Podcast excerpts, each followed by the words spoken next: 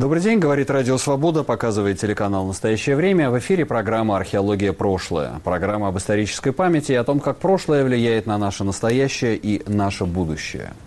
Сто лет назад, по окончании гражданской войны, Россию постигла гуманитарная катастрофа. Голод 1921-22 года в Поволжье и ряде других областей. Он унес по меньшей мере 5 миллионов жизней – стал крупнейшей невоенной катастрофой в европейской истории со времен Средневековья. Был ли он вызван засухой или политикой большевиков? И почему Голодомор повторился еще дважды, в 1932-1933 году и в 1946-1947 году?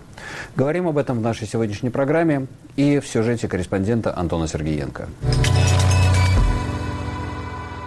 Массовый голод 1921-1922 годов, больше известный как голод в Поволжье, охватывал огромную территорию, примерно 28 миллионов человек в 40 губерниях страны. Современные историки сравнивают его с временами Великого Мора при Борисе Годунове и считают крупнейшей катастрофой в европейской истории после Средневековья. Причины голода – совокупность факторов – рискованное земледелие, засуха, разорение крестьян Первой мировой гражданской войной и действия большевиков. О количестве погибших погибших точных данных нет. Известна цифра в 5 миллионов человек, но часть людей вообще не регистрировалась. Многие стихийно мигрировали, некоторых вывозили и они умирали в дороге. Не было фиксации умерших и на отдаленных территориях. Умирали от болезней, которые разрастались до эпидемий. Фиксировались и случаи людоедства. В некоторых областях они стали приобретать массовый характер. Свою роль сыграли иностранные гуманитарные миссии. Отчеты тех лет говорят о том, что American Relief Administration, американская администрация помощи, на некоторых некоторых территориях кормила около 75% населения, что больше, чем все остальные организации, включая Помгол. В Европе с Первой мировой войны остались американские запасы продовольствия, которые тоже были направлены в Россию. Какая память осталась в стране от гуманитарной катастрофы тех лет?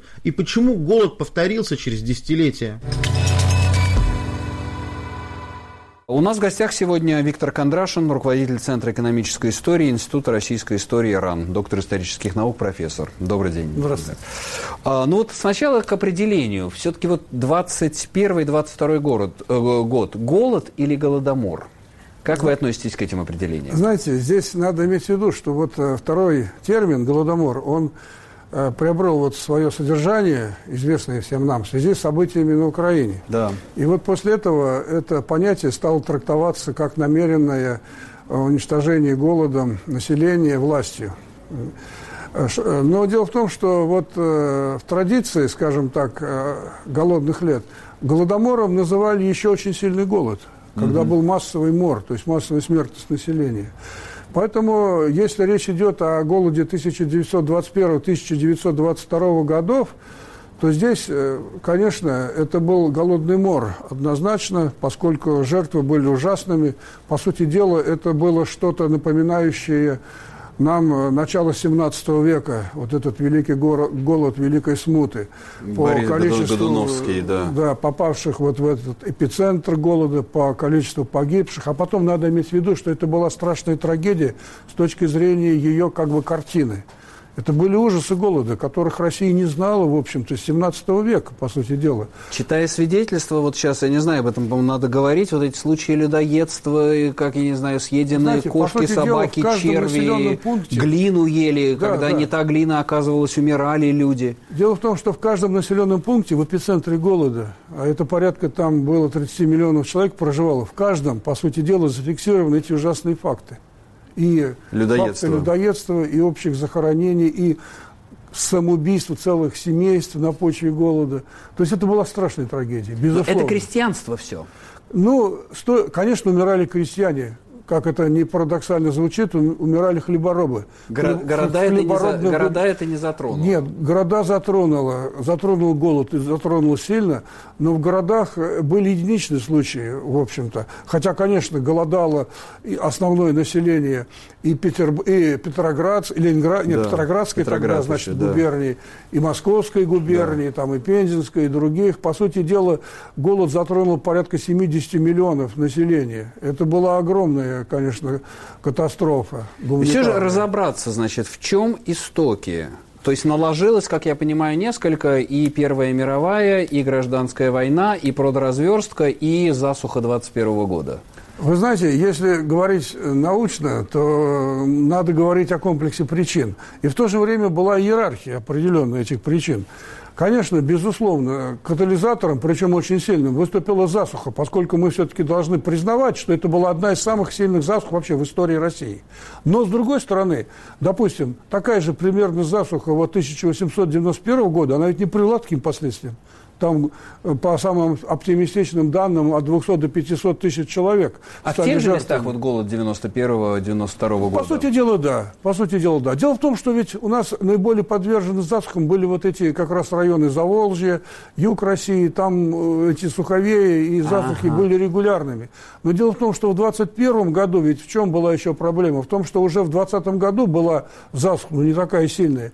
И 20 год это пик э, продразверстки и начало Антоновщины, между прочим, угу. восстание. Причем восстание началось в тех уездах, где была самая сильная засуха, и где продотряды, по сути дела, выгребали все, что было. И в этом смысле, конечно, голод 21-22 годах, он был во многом спровоцирован вот последствиями, скажем так, прежде всего, конечно, продовольственной политики и гражданск... Э, большевиков, и гражданской войной в целом. Это факт. Так как э, не осталось запасов. Обычно были запасы. А была очевидна э, эта политика для тех, кто продавливал, кто осуществлял продоразвелштку, кто принимал решение, что это будут настолько губительные последствия? Или просто была вот эта вот идеология, что надо кормить города, и крестьяне прячут хлеб? Вот если мы посмотрим с вами географию голода 21-22 годов, то мы увидим, что эпицентры были в тех губерниях, которые были под советской властью, по сути дела. То есть это где-то пять губерний, там Уфимская, Самарская, там Саратовская, там Пензенская, другие, Казанская, которые были под властью большевиков и были основным источником, так сказать, хлеба и продовольствия в годы гражданской войны для Красной Армии. Юг России, там Украина, Сибирь, они все были отрезаны. И поэтому именно эти районы там где-то почти три года подвергались Кормили. вот этой выкачке. И мужчин в армию забрали, и скотину там, и лошадей, Понятно, и все. И лошади, и, и посевы мужики, сократились, да. а тут еще засуха. И, конечно, в этом смысле это э, было обусловлено именно вот еще географией, что вот этот центр То России... они отдаили этот регион они его отдаили, если годы. так вот можно выразиться, хотя это не очень научно. Mm-hmm. Я с вами, в принципе, согласен. Да, это так. И вот если в 91-92 годах засуха наступила, там были какие-то ресурсы, там была возможность просто уехать куда-то. Ведь в 21-22 годах куда поедешь? Везде разруха, там никто не мог оказать вот такой реальной помощи, как это было, например, вот раньше. Так что здесь... Во вообще вот как это понять изнутри, посмотреть? Некуда деваться, ты сидишь в деревне, все съедено, крыша съедена, лебеда съедена, крысы, крысы съедены, черви, черви съедены. А, и что, некуда из этой деревни переместиться? Ведь там же нет заградотрядов. Ну, дело в том, что ведь основная масса мужчин была в армии или мобилизованные. Там кто в деревне-то был? Там подростки были, женщины были, в общем-то, и самые слабые там ну остались. да, на фотографиях всегда эти опухшие подростки, вот умирающие именно, да, старики. Да. Мы же и... там с вами не видим вот мужиков. Мужики же были, либо они служили где-то, либо работали угу. там, то, то, теми же отходниками ходили. Вообще надо иметь в виду такую деталь крестьянскую. Крестьяне никогда не будут ждать, когда наступит голод. Угу. Они будут искать выходы, будут бежать, будут идти на заработки. Да. И поэтому вот это все было тогда тоже, но возможности были очень ограниченными. Очень ограниченными. И потом надо иметь в виду то, что ведь еще была пропаганда со стороны власти, что не бросим, там окажем помощь семенами. И, кстати, интересная деталь. Пик крестьянского движения, повстанческого в Поволжье, был как раз вот весною 21 года и дальше вот летом, когда вот уже это наступал этот голод. И он начал этот пик Э, угасать из-за того, что стало поступать семенное зерно в деревню. То есть угу. хоть небольшое, но какое. И вот крестьяне поняли, что власть дает им какое-то зерно. И, кстати, вот это же факт, что за счет внутренних ресурсов было собрано где-то 30 или там почти 40 миллионов пудов зерна, которым посеяли в 22 году. Ведь если бы не посеяли в 22 году, то вообще все умерли. А все-таки семенная помощь была оказана, но какой ценой? Ценой того, что до начала посева и до урожая все слабые и те, кто были, можно сказать, в эпицентре, центрах, вот они там поумирали. То есть была страшная жатва скорби. Вот. Это осень 21 э, года. Голод начался вот основной, самый страшный голод был, конечно, в начале 22 года. Начало 20... Это самый страшный был. Но ну, в да, конце он уже начался, все, да. да. Это был самый страшный. Но здесь надо иметь в виду, что вот здесь сработал очень сильный международный фактор, между прочим.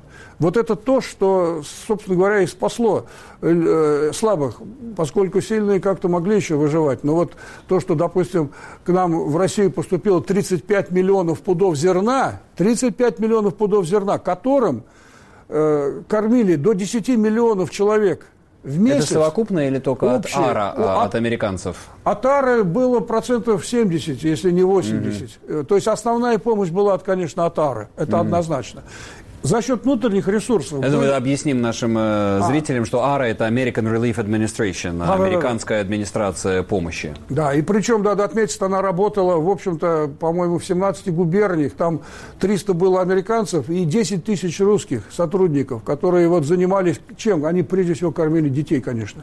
Детей слабых. И вот э, это было, я считаю, очень важно. Это вообще светлая страница российско-американских отношений. Мы должны об этом помнить. Так же, как и 91 и 92 да, год, по-моему. Я помню вами... картины, где просто едут сани с да, зерном да, да. с американскими, вы, русские вы знаете, с американскими э, флагами американцы были очень благодарны России за, за поддержку, которая была оказана в период борьбы за независимость. Да. Россия оказала действительно поддержку, серьезную поддержку.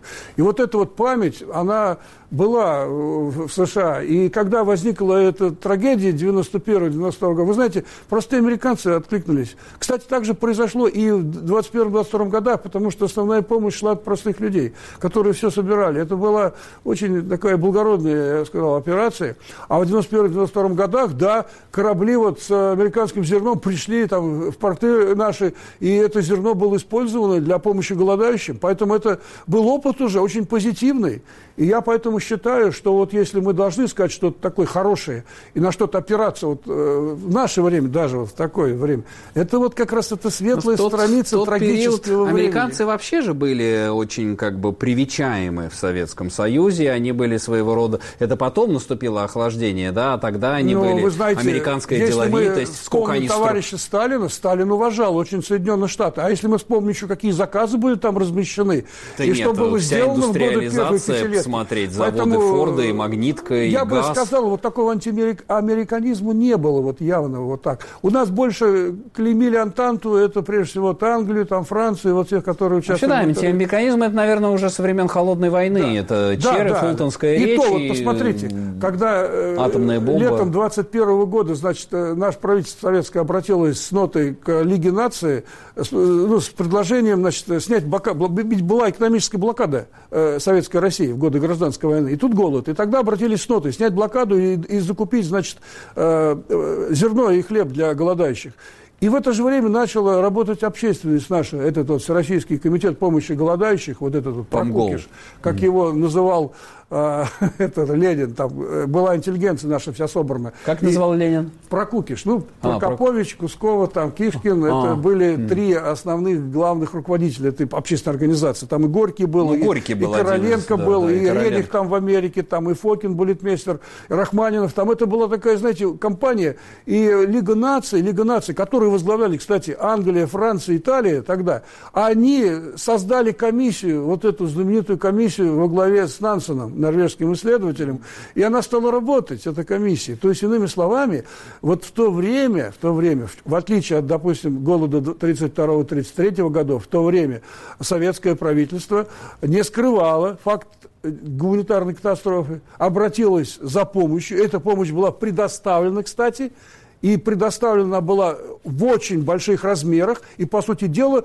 позволила выйти из кризиса, потому что за счет внутренних ресурсов были собраны средства для того, чтобы засеять поля, Угу. То есть, как бы семенное зерно было. На... И плюс еще там накормить работающих. Там где-то 20, 22 миллиона пудов собрали за счет внутренних ресурсов.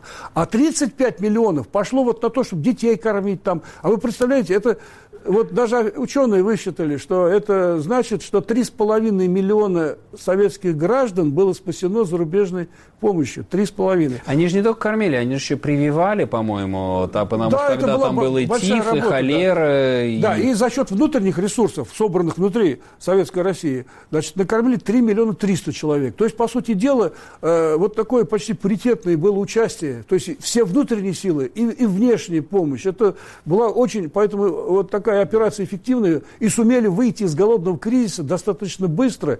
Э, ну, уже урожай сразу собрали нормальный да, в 2022 ну, году. потеряв при этом, да, 5, Но, И если уж говорить вот о том, был ли это голодомор, вы знаете, э, все-таки это немножко не то, вот то, что было потом. Программа «Археология. Прошлое». Говорим сегодня, вспоминаем годовщину страшного голода. 21-22 год, самый пик его пришелся на зиму 22 года, 1922 года. Голод, унесший 5 миллионов, по меньшей мере 5 миллионов жизней а, россиян, ну не только россиян, советских граждан, э, потому что он распространялся и на на, не только на этнические русские территории Башкортостана, и Крым, и Украина, и Южный Урал, и Сибирь. О голоде того времени и о американской помощи рассуждает Игорь Орлов, профессор Высшей школы экономики, в разговоре с Антоном Сергеенко. Сегодня современные западные историки начинают ну, с 2000-х годов смотреть более спокойно на эти все вещи. А, по помощи, опять же говорю, голодающее население э, – это примерно 70 миллионов да, человек, вот, которые находились на территории. Из них признано, кто голодал именно, не все же голодали, да, допустим, там, в некоторых губерниях до 90% голодающих, где-то было там в пределах 60-50%. То есть голодающим признается сегодня примерно цифра, которую в свое время озвучил Калинин. Он сказал 32 э, миллиона. Ну, она сейчас и плавает так, от 26 до 32 вот, э, миллионов вот этих голодающих. Да? А здесь э, ситуация в том, что цифры АРА, э, ну и других там э, организаций, они не совпадают с, на, с, с нашими цифрами.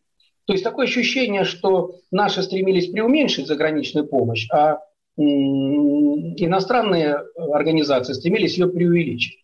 Потому что я когда работал с письмами там, крестьян, все прочее, иногда попадались очень интересные вещи, что открыто представительство АРА, оно там в 38 регионах было открыто, представительство, а, в общем-то говоря, э, пропагандистскую работу ведут и показывают спектакли, а кормить нечем. То есть и такое бывало, да?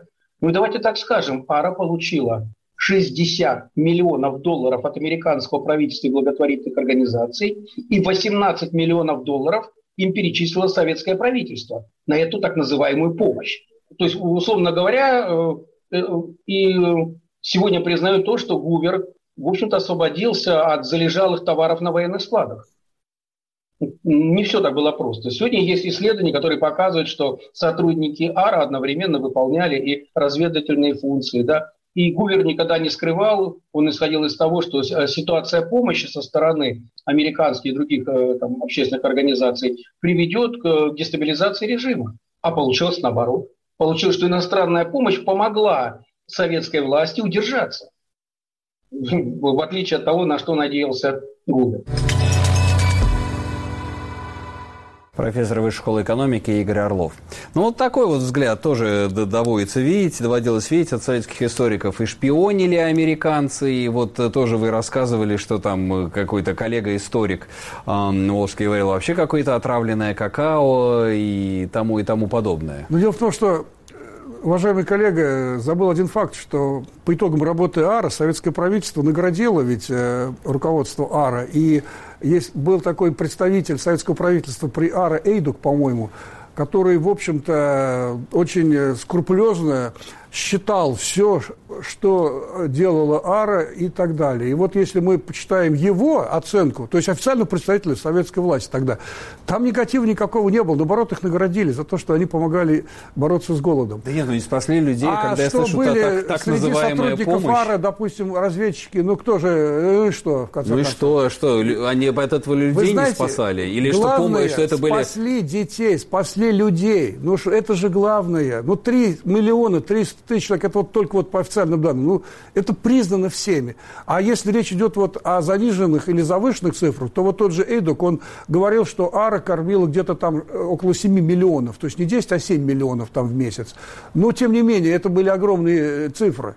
Огромные цифры. Поэтому я считаю, что все-таки э, истина, она в том, что, несмотря на все вот эти вот моменты, и политические, и планы какие-то там, все же главное в другом. Что они накормили, Они спасли накормили, людей, спасли да. людей. И это, еще раз я говорю, это светлая страница. И слава богу, что использовали запасы с э, Первой мировой войны, еще оставшиеся. А чекисты следили, что- есть там две или три статьи на эту тему. Все, все они были под контролем, естественно, все знали, что они делают. Но, тем не менее, с ними работало 10 тысяч наших граждан. 10 тысяч наших граждан. Голод 32-33. Это уже радикально другое отличие? Это уже полностью рукотворный голод?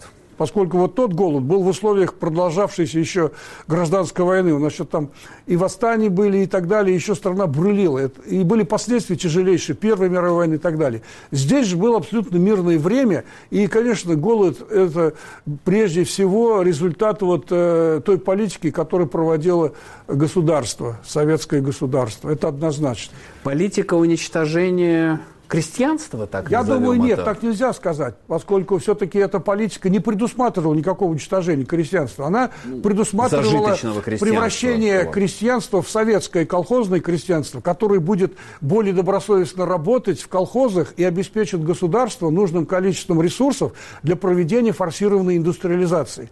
То есть этот голод, по сути дела, не был э, запланирован как какая-то там акция устрашения. Э, Более того, э, в принципе, если бы это было так, то тогда была бы соответствующая реакция, когда этот голод наступил. Но когда было осознано тем же Сталином, что это катастрофа, а это было осознано где-то весной 1933 года, то вы посмотрите, там ситуация изменилась, и стали выдавать эти продовольственные зерновые суды, и политотдел начали создавать, и начали там вводить какой-то порядок организационно-хозяйственное укрепление. Ну, то есть вот не было такого, чтобы это был геноцид, когда надо было довести операцию до конца. Она не была доведена, доведена до конца. Другое дело, что своими действиями, а какими конкретными действиями? Вот этими непродуманными планами, завышенными планами хлебозаготовок. Дальше, непродуманными насильственными методами создания колхозов, в которых была уничтожена материально-техническая база и крестьянами, и властью, по сути дела, и их деятельностью. То есть скотину порезали, допустим. Не отработана была система стимулирования. Планы были какие-то дикие. Э, Власть была сформирована из числа вот людей, которые были не совсем компетентны в сельском хозяйстве. Ну и, конечно, раскулачивание, когда просто выгнали из деревни, выселили, уничтожили самую трудолюбивую часть крестьянства. Чего, кстати, не сделали китайцы во время вот этих своих всех революций там. И вот эта политика, она привела к чему? Она привела к главному. Она привела к резкому падению уровня сельскохозяйственного производства. То есть наступил кризис сельскохозяйственного производства, резко упала урожайность, резко упало поголовье скота. И, в общем-то, это было все результатом политики, а не то, что это крестьяне сами так делали или наступила какая-то страшная природная катастрофа. Кстати, если речь идет о погоде, я вам так скажу, 30-й год, когда началась коллективизация, был идеальным для погоды, и был собран самый большой урожай зерновых за всю историю. И Сталин подумал, ага, это колхозы так сработали. И в 1931 году, когда наступила засуха, чуть слабее, чем вот в 20-21 годах, Да. они дали план еще больше, там миллион триста пудов, что ты, это огромный, один миллиард триста пудов, огромный план. И что? И подчастую еще вычистили. А в 30-м году даже вот эти большие все урожаи тоже забирали целиком, не считаясь интересами крестьян. И уже в 31 году отбили всех охоту работать. И все уже начали разбегаться. И уже, если брать, допустим, такие районы, как Казахстан, к примеру, Да.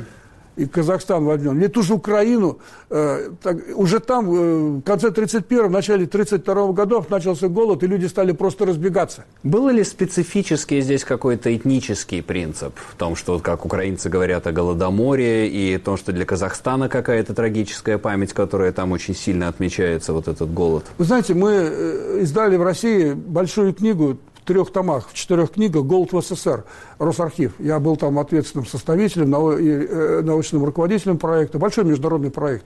Мы опубликовали там, по сути дела, как нам показалось, основные документы по голоду во всех регионах. У нас даже там деление есть. Там Украина, Казахстан и так далее и тому подобное.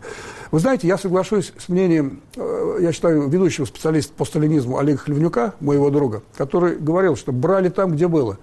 То есть неважно было, какой там Украинцы, национальность казахстанцы, крестьян, да, важно было, что башкиры. он хлебороб, важно было, э, что там был хлеб, и поэтому давили там, где можно было взять ресурсы для индустриализации. А это были основные зерновые районы, где, собственно говоря, был хлеб. А почему хлеб был нужен? А потому что нужны были быстрые деньги для э, экспорта хлеба. Это быстрые деньги. Продали, получили валюту, заплатили инженерам за генераторы американские, за все Завезли на свете. на магнитку. Это и... быстро, понимаете? И поэтому вот этот хлеб, он был таким очень удобным средством Валютой. поддержания взятых темпов индустриализации. Мгм. В 1933 году там Тарксин начался золото собирать, там потом этот ГУЛАГ развернули. Но надо было обеспечить вот эти темпы индустриализации валютой, ресурсами, и единственным ресурсом был хлеб. А взять То его это можно было... ресурсный подход, да, хлеб, и ресурсом явилось Ну, не население. только это, не только Явилось крестьянство. Есть еще антикрестьянский настрой, безусловно. Был антикрестьянский настрой. Да, вот это Очень тоже, так сказать, серьезный. уже... Причем, вы знаете, вот Он во всех, если собственно, мы вспомним- зафиксирован, и то, что Горький о крестьянах Конечно, писал, да. и ну, Ленин о Горький, ладно, крестьянах. Горький у власти не был, он мог там что угодно Ну, Ленин, писать. Ленин тоже. Ленин тоже уже умер. Важно было, Ну, что думал об этом Сталин. Что думал Сталин, об этом да. Сталин. Ведь Сталин поначалу был против Троцкого, который предлагал данью облагать крестьян и брать с них там дани, чтобы они там оплатили индустриализацию. А потом он сам с этой идеей стал выступать. Почему? Потому что в 27 году был кризис НЭПа, заключавшийся в том, что крестьяне проявили пораженческие настроения, выступили за крестьянский союз и, по сути дела, не оправдали э, как бы ожиданий власти, что они будут, э, так сказать, патриотично, там, затянув пояса,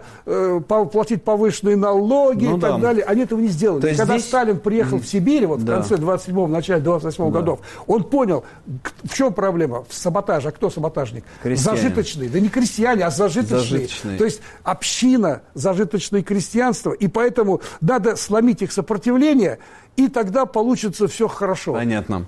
Ну да, здесь очень важно, вы подчеркиваете то, что еще был очень важный идеологические компоненты. Вот это вот ненависть, во-первых, вообще к самому классу крестьянства, во-вторых, к зажиточному крестьянину, к кулаку. И, конечно, идеологический компонент был очень силен и в голоде 21-22 года, столетия которого мы сейчас отмечаем, и в голоде 32-33 года.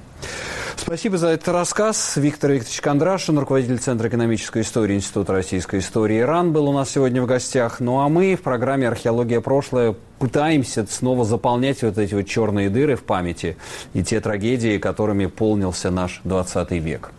Программа «Археология. Прошлое», Радио Свобода, телеканал «Настоящее время». Меня зовут Сергей Медведев. Оставайтесь с нами.